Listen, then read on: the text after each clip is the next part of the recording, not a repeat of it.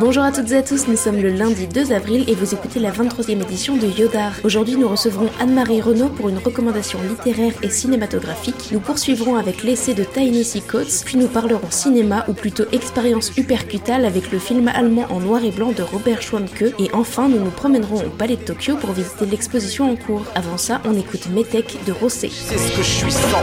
On dit que les humains s'organisent en tribus. Je titube en passant de l'une à l'autre et je me situe au beau milieu du vide dans mon être qui de visu n'aurait que le besoin de se sentir individu. Mais les patries se soudent et je glisse entre elles comme un savon. Que les préjugés mouillent, mais l'isolement forme les bulles qui me lèveront. Et dans ma tête, ma propre histoire, mon propre jargon me rend seul, indépendant et grand garçon qui espère ne jamais, ah s'ils savaient, faire tant de manières, avoir tant de fragilité, rendant si limité, quand ils se blottissent dans la chaleur de leur communauté, que j'aime les regarder dans la froideur d'une objectivité.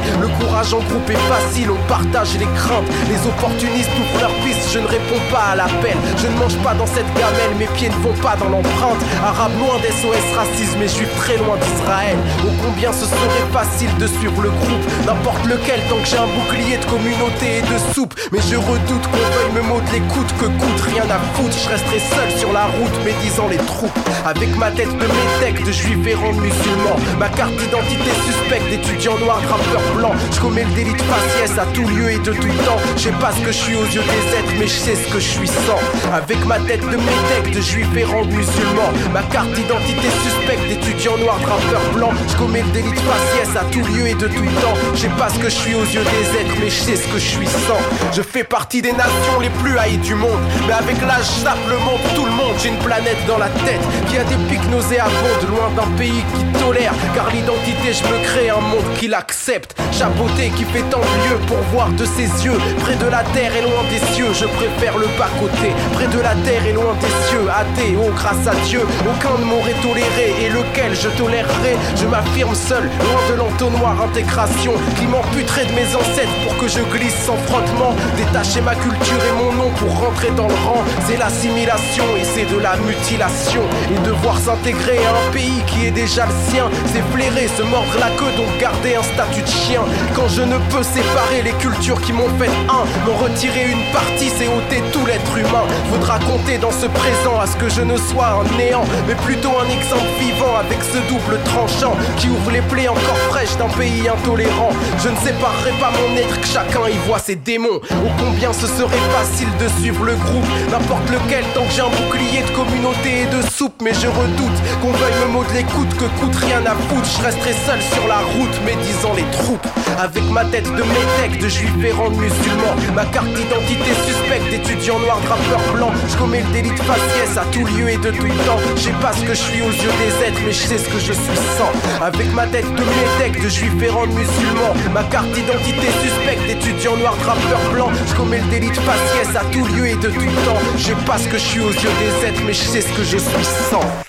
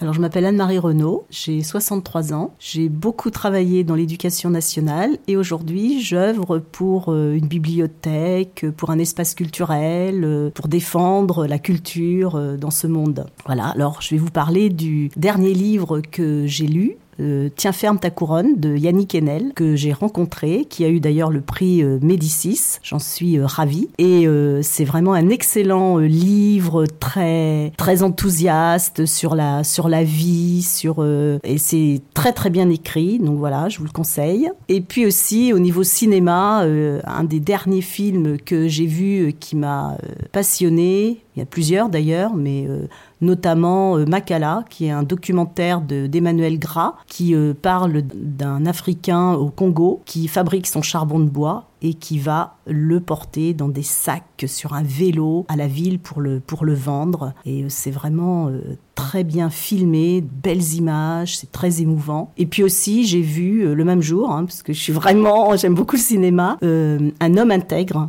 qui est vraiment aussi excellent sur la corruption euh, en Iran. D'ailleurs, le réalisateur euh, a des, de gros ennuis euh, dans son pays puisqu'il ne peut plus quitter son pays. Il a eu des prix, on lui a confisqué son passeport. Hein, C'est Mohamed Rasoulov, donc un homme à, défendre parce que il a fait de très bons films qui sont porteurs de, de liberté et d'intégrité dans ce monde.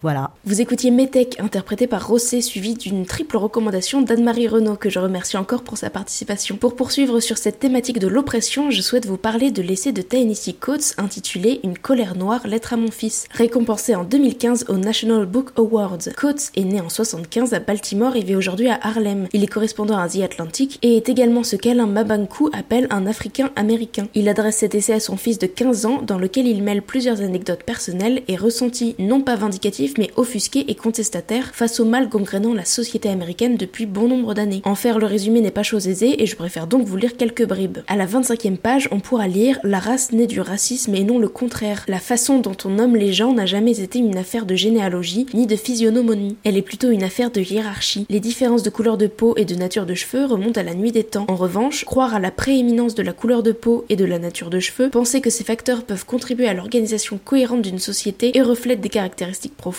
indélébile, voilà l'idée nouvelle qui fonde ce nouveau peuple qui a été conduit à croire, contre toute évidence et de manière tragique, qu'il est blanc. À la page 119, on pourra lire Le récit de la destruction d'un corps noir doit toujours commencer par l'erreur qu'il a commise, réelle ou imaginaire. Et enfin, et je m'arrêterai là, à la page 122, on peut lire nous aimerions pouvoir dire que de telles personnes ne peuvent pas exister, qu'il n'en existe pas, écrit Solzhenitsyn. Pour faire le mal, un être humain doit croire tout d'abord que ce qu'il fait est bon, ou bien que c'est un acte mûrement réfléchi et conforme aux lois naturelles. C'est le fondement du rêve. Ceux qui y adhèrent ne doivent pas se contenter d'y croire. Ils doivent aussi croire qu'il est juste, que le fait qu'ils jouissent d'un rêve n'est que le résultat naturel de leur courage, de leur honneur et de leurs bonnes œuvres. On reconnaît volontiers au passage qu'il y a eu des jours plus sombres, au reste pas assez sombres pour avoir encore des conséquences aujourd'hui. Le courage qu'il faut pour détourner les yeux devant l'horreur de notre système carcéral, devant ces forces de police transformées en armée, devant la longue guerre menée contre le corps noir, ne se forge pas en une nuit. C'est le résultat d'une habitude longuement répétée, celle de s'arracher les yeux et d'oublier l'œuvre de ses propres mains. Reconnaître l'existence de ces horreurs, ce serait divorcer de la version lumineuse du pays tel qu'il s'est toujours présenté, pour se tourner vers quelque chose de plus trouble et d'inconnu. C'est encore trop difficile pour la plupart des Américains, mais c'est son travail, ça doit l'être, ne serait-ce que pour préserver le caractère sacré de ton esprit.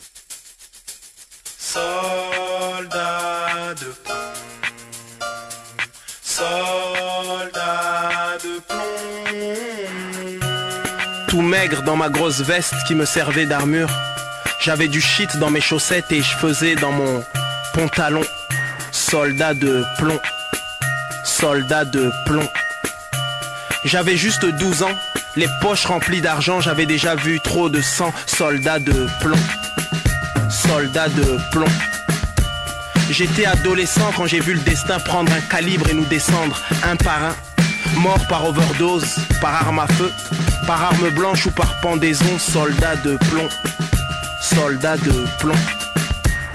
Bien sûr qu'un sourire nous aurait fait plaisir, juste un peu d'attention et peut-être ça aurait été autrement. Nous aurions été des enfants normaux et pas des enfants soldats, soldats de plomb. Soldats de plomb. Ça ne pouvait finir qu'en drame quand nous étions dans cette cave et que tout notre escadron s'est mis à sniffer de la cam. Soldats de plomb, soldats de plomb. Des copines que j'avais connues belles s'étaient changées en loque humaine à cause de l'héroïne qu'elles s'étaient injectée dans les veines. Soldatesse fatiguée, soldats de plomb soldat de plomb. Certains de mes proches, de mes frères, décidèrent de faire sauter la banque à coups de revolver. 5, 10, 15 ans ferme et on ne parle plus que par lettres. Soldat de plomb, soldat de plomb.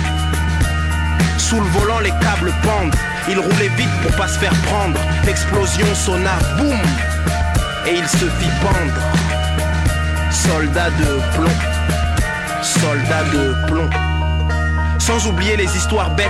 Un contrôle d'identité, on finit une balle dans la tête. soldat de plomb, soldat de plomb. Alors ça finit en émeute, en guerre rangée. CRS casqué contre jeunes en meute. Enragés, soldats de plomb. Soldats de plomb. Alors aujourd'hui, quand j'entends des journalistes me dire que parler de paix et d'amour ça ne sert à rien si ce n'est divertir, je pense à ces mecs et ces meufs dont l'ultime demeure est sous une croix ou tournée vers la Mecque. Ces petits mecs et ces petites meufs qu'on ne considérera jamais comme des héros ou même comme de simples victimes de guerre. Moi, je ne vous oublie pas. Et en votre mémoire éternelle, je ferai tout pour faire la paix avec moi-même et avec les autres aussi. Pour un monde meilleur. Vive la France arc-en-ciel, unie et débarrassée de toutes ses peurs. Soldats de plomb, soldats de plomb. Donne-moi la main. Donne-moi la main. Donne-moi la main. Donne-moi la main.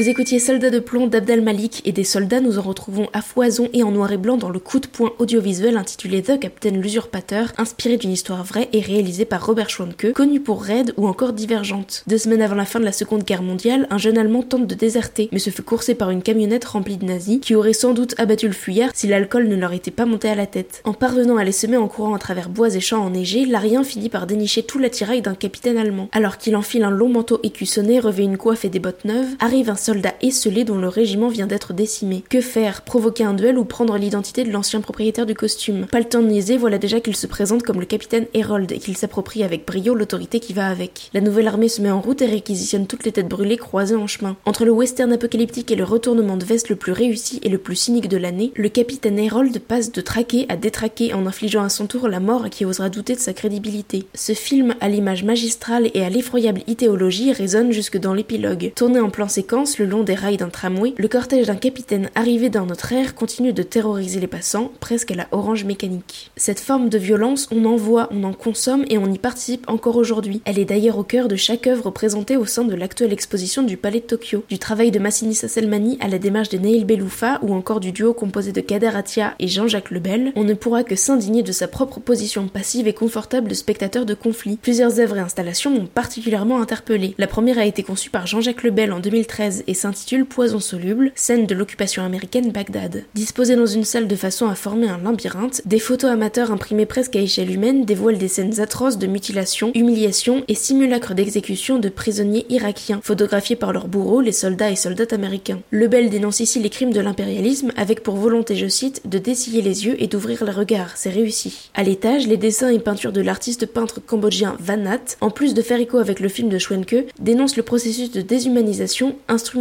ou plutôt véhiculé par l'acte génocidaire. Vanat est l'un des miraculeux rescapés du centre S21, un centre de torture tenu par les Khmers rouges. Il représente ici en noir et blanc plusieurs situations vécues au cours de sa détention. Enfin, les dessins équivoques de Massini Sasselmani proposent un récit entre documentaire et fiction en s'appuyant sur la déportation en Algérie et en Nouvelle-Calédonie de Louise Michel, figure anarchiste emblématique à l'époque de la Commune de Paris, fin 19e siècle. Voilà, la 23e édition de Yodar s'achève, on se retrouve dimanche prochain, très bonne semaine à vous